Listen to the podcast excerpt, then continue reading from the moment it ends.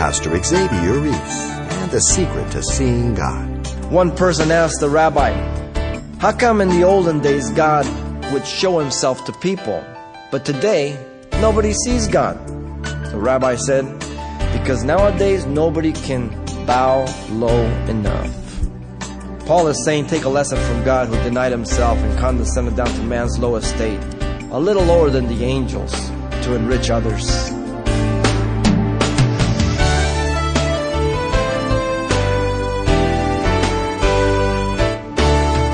Welcome to Simple Truths, the daily half hour study of God's Word with Xavier Reese, Senior Pastor of Calvary Chapel of Pasadena, California.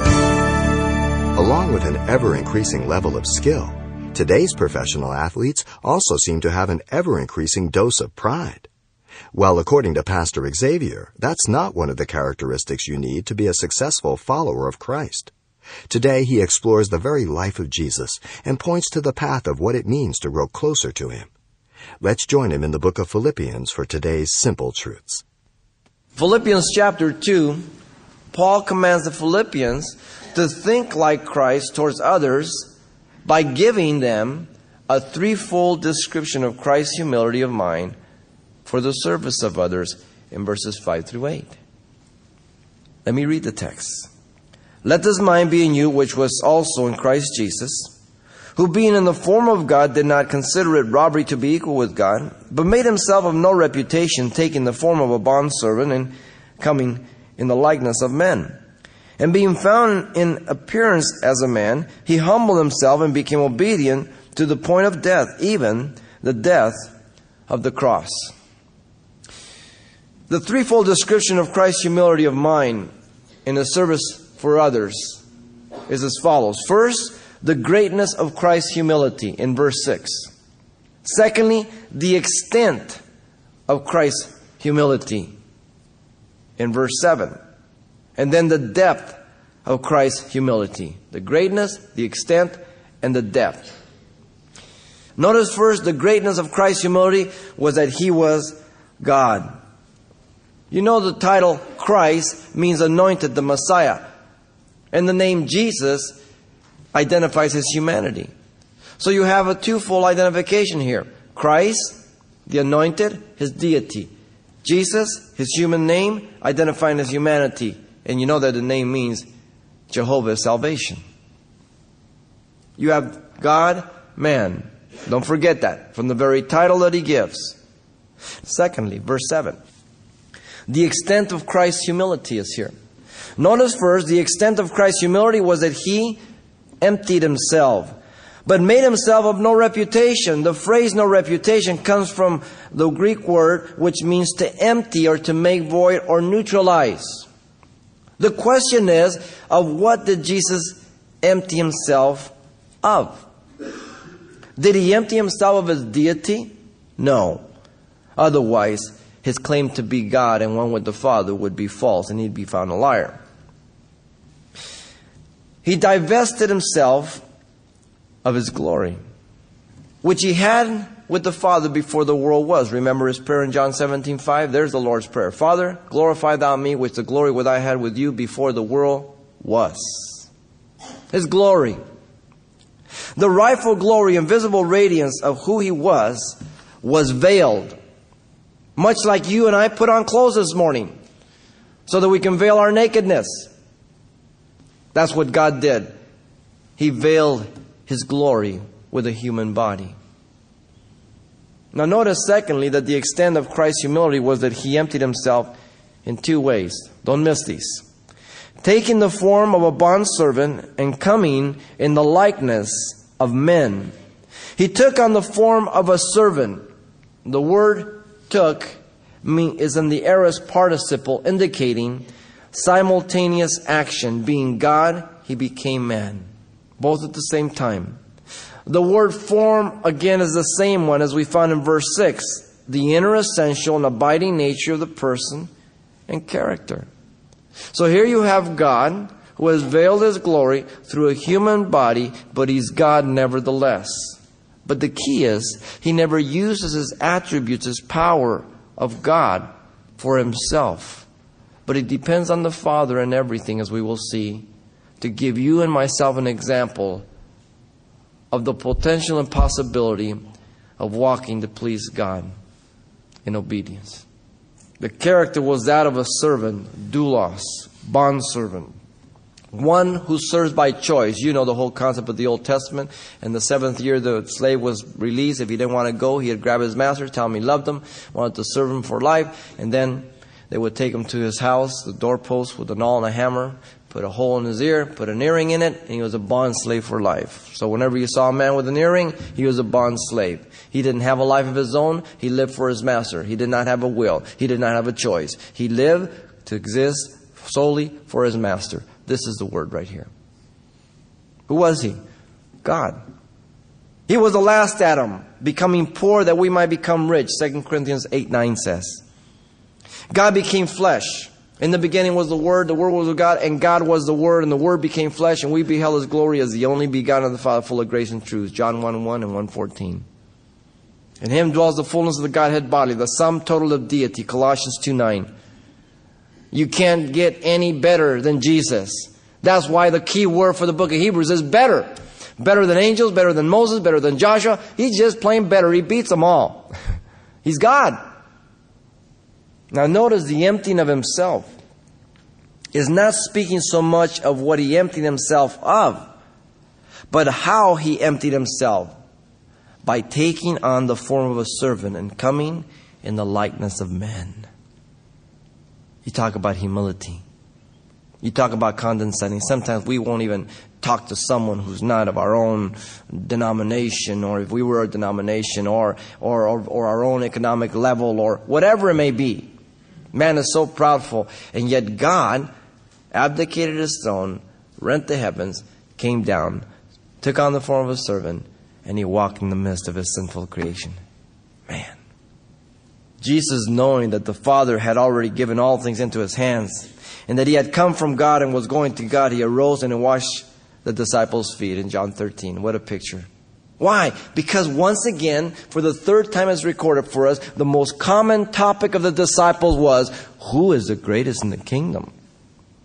He got tired of telling them. He picked up a towel, a wash basin, and began to wash feet. He came to Peter. Peter says, You're going to wash my feet? He said, If I don't wash your feet, I partner a lot with me. He said, Oh, give me a bath, Lord. He said, No, you don't, you don't understand me.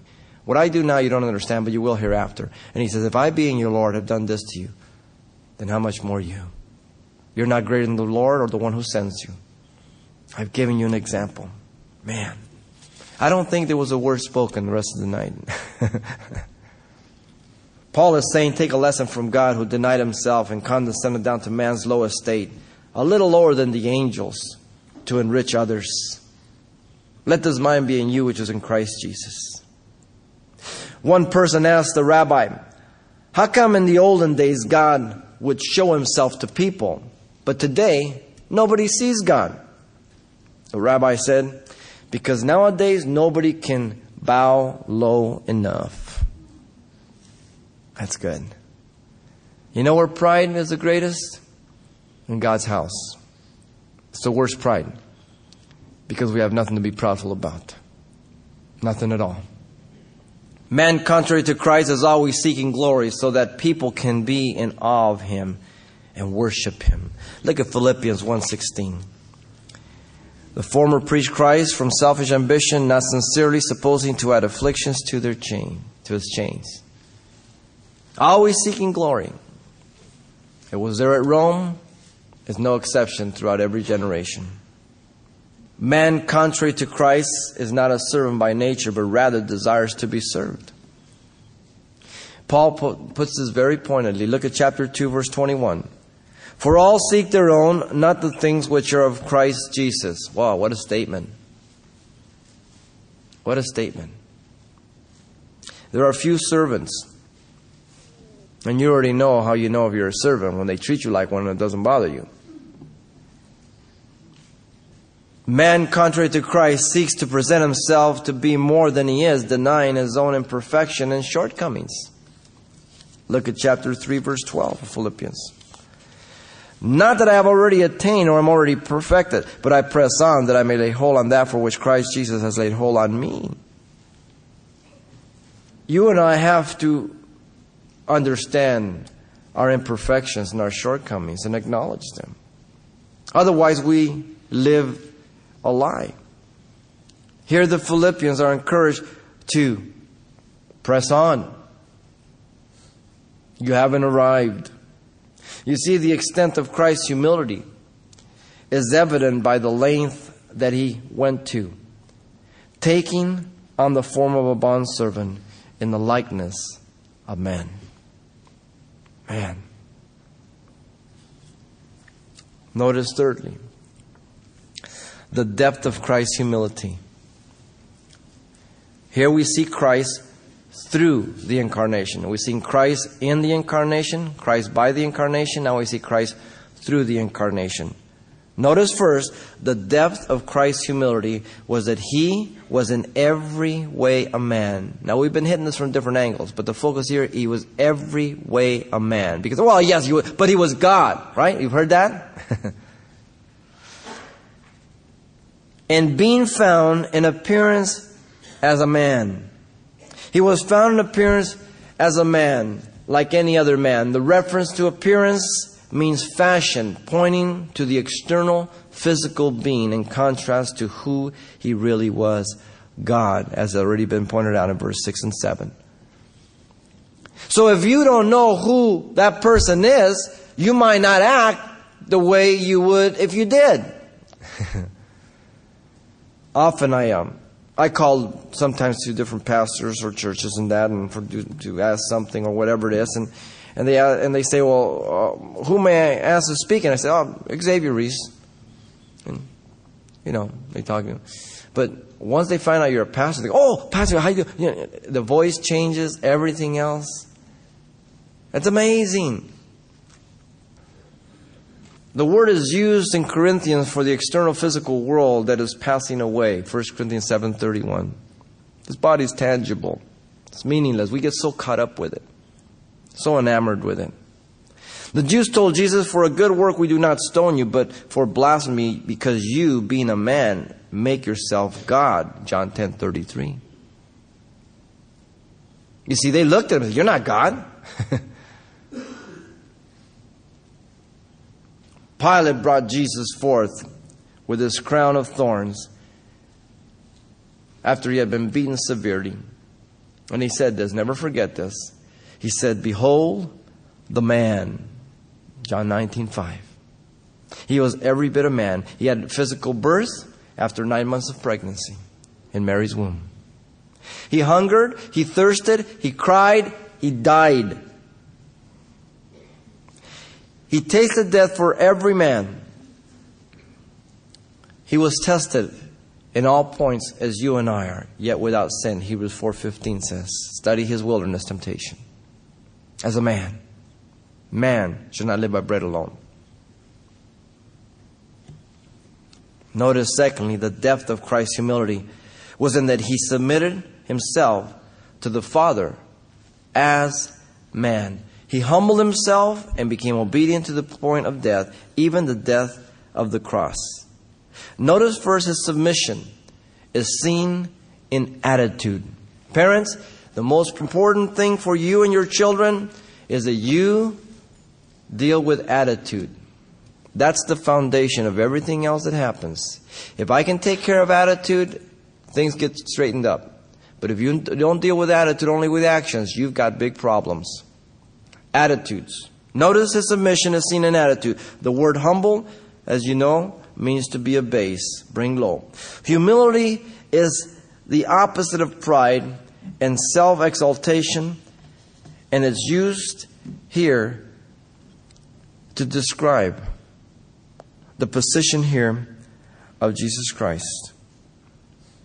He humbled himself. The word is used to describe the Nile River when it ran low. Jesus said, I am gentle and lonely in heart in Matthew 11 29. He did not look down on sinners, but he felt compassion, pity, offered them repentance and forgiveness. So much so that he was called a friend of sinners. Matthew 11 19. His submission was not only in attitude evident, but notice his submission is seen in action. The example was that he was obedient. One word obedient. It means attentively listening. Jesus prayed all night that he might hear the Father's voice to choose the 12 disciples in Luke 6 12 through 16. He didn't make the choice of his own. He was God, but as man, he depended on the Father to do the Father's will, to show you and myself the way to be on target with God. He said, I do not seek my own will, but the will of the Father who sent me in John 5:30. Jesus submitted himself to the Father who is said to be the head of Christ, and yet Christ is God in 1 Corinthians 11:3. Figure that out. So if you have a problem with submission, equating it inferiority, you've got a bigger problem because you have to say that Jesus is inferior to the Father because Jesus submitted to the Father. And you can't say that. If you do, you're in trouble. Submission based on humility is always a mark of wisdom, knowing your gift, your ability, and your call. And you have no problem being who God has called you to be. It's that simple. But not only the attitude and the action, but notice the extent of his obedience was completely and totally. He came specifically to fulfill the will of the Father. You remember the key phrase in the Gospel of Matthew? This was done in fulfillment of. Over and over and over again. Which of you convinced me of sin? Jesus said to the Pharisees, John 8 46. No one took him up on it. But notice also the extreme of his obedience was even to the death of the cross. That's extreme. The death of the cross was a horrible death. No Roman would ever be crucified. It was reserved for criminals and the common person. The death he died was one of a common criminal. Make no mistake. He died for you, he died for me. I am a criminal against God. The two thieves, equally distant, having the same opportunity, hearing the same words, made two different choices. The one in his pride said, If you be the Christ, deliver yourself and us. The other thief says, Do you not fear God? We are justly deserve this, but this man has done nothing deserving of this crime. And he turned to Jesus and says, Jesus, remember me when you come into your kingdom. He said, Today, you will be with me in paradise. Through humility, the one thief entered eternity with Christ. Through pride, the other entered eternity separated from Christ. Do you hear what Paul is saying? He's saying, take a lesson from God who abased himself and submitted to absolute obedience, not regarding his own life for the benefit of others. Let this mind be in you, which was in Christ Jesus. There's an old ditty that goes like this It needs more skill than I can tell to play a second fiddle well. Leonard Bernstein the great composer, was once asked which instrument was the most difficult to play. He thought for a moment and he replied, The second fiddle. I can get plenty of first violinists, but to find someone who can play the second fiddle with enthusiasm, that's a problem. And if we have no second fiddle, we have no harmony. How are we doing as a second fiddler? We always have to be one top dog, catch the biggest fish, have the best house. Man's depth of humility will often be measured by the acknowledgement of his own limitations driving him to Christ. Philippians 4:13 says, "I can do all things through Christ who strengthens me." You see, we can become so big in ourselves that we can eclipse God, as small as we are. You say, how can you do that? Well, you know, the moon's pretty big, the sun's pretty big, right? But I can eclipse it with my thumb. That light right there. Yeah, right there. Because I hold my thumb so close to my eye that it becomes the focus of my vision. And so likewise, if I hold my vision so close to myself, I eclipse God as big as He is. Man's depth of humility will be tested and cultivated throughout life by submitting to others in life on different levels. Look at Philippians 1:18. What then? Only that in every way, whether in pretense or in truth, Christ is preached, and in this I rejoice, yes, and I will rejoice. Paul was tested over and over and over again about his humility. When he was preaching, and man, he was there in Mars Hill, he was still humble. When they were worshiping him as a God, he says, What are you doing worshiping him? We're just men. Humble. When he's in prison and people are trying to add afflictions to his chains and others are preaching out of love of Christ, he's humble. He's tested every time and he's passing the test. Man's depth of humility will be evident by his obedience to God through yielding to Jesus Christ. Look at Philippians 3 12 to 14. We've already read 12, but let me read it with it. Not that I have already attained, I am, or I'm already perfected, but I press on that I may lay hold on that which Christ has laid hold on me. Brethren, I do not count myself to have apprehended, but one thing I do, forgetting those things that are behind and reaching forward to those things that are ahead, I press towards the goal for the prize of the upward call of God in Christ Jesus. Do you think you've arrived? You need to keep on obeying God. You know why? Because you're still here. You and I have a long way to go. Until then, we have to be careful with pride. We have to cultivate humility and know that there's so much more God wants to do in me as well as through me. The depth of Christ's humility is evident by the depth of his obedience as a man, even to the death of the cross.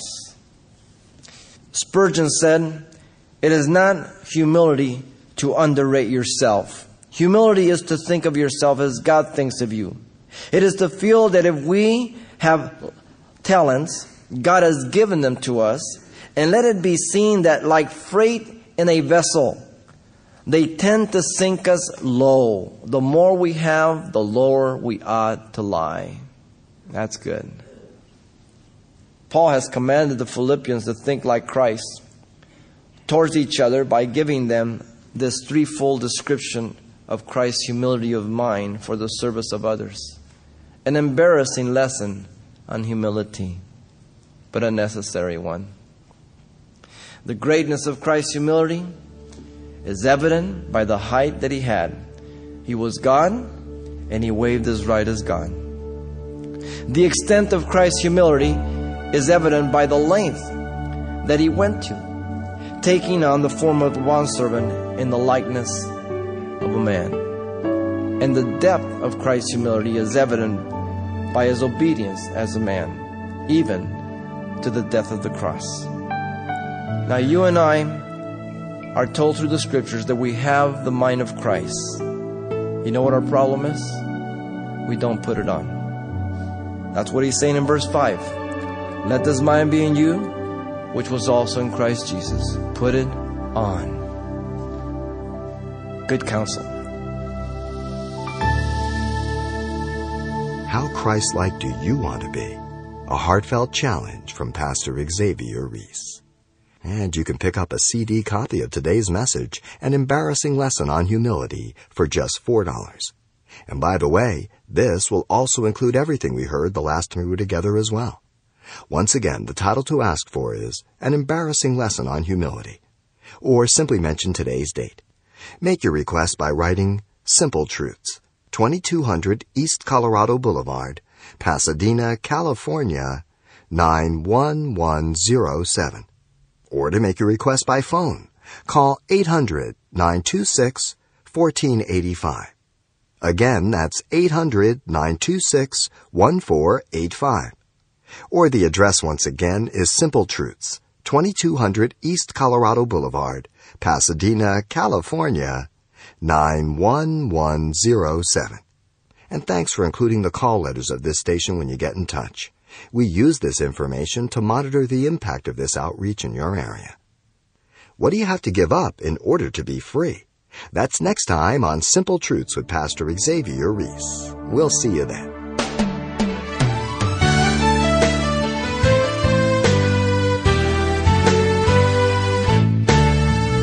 Simple Truths with Pastor Xavier Reese, a daily half hour broadcast, is a radio ministry of Calvary Chapel of Pasadena, California. www.calvarychapelpasadena.com.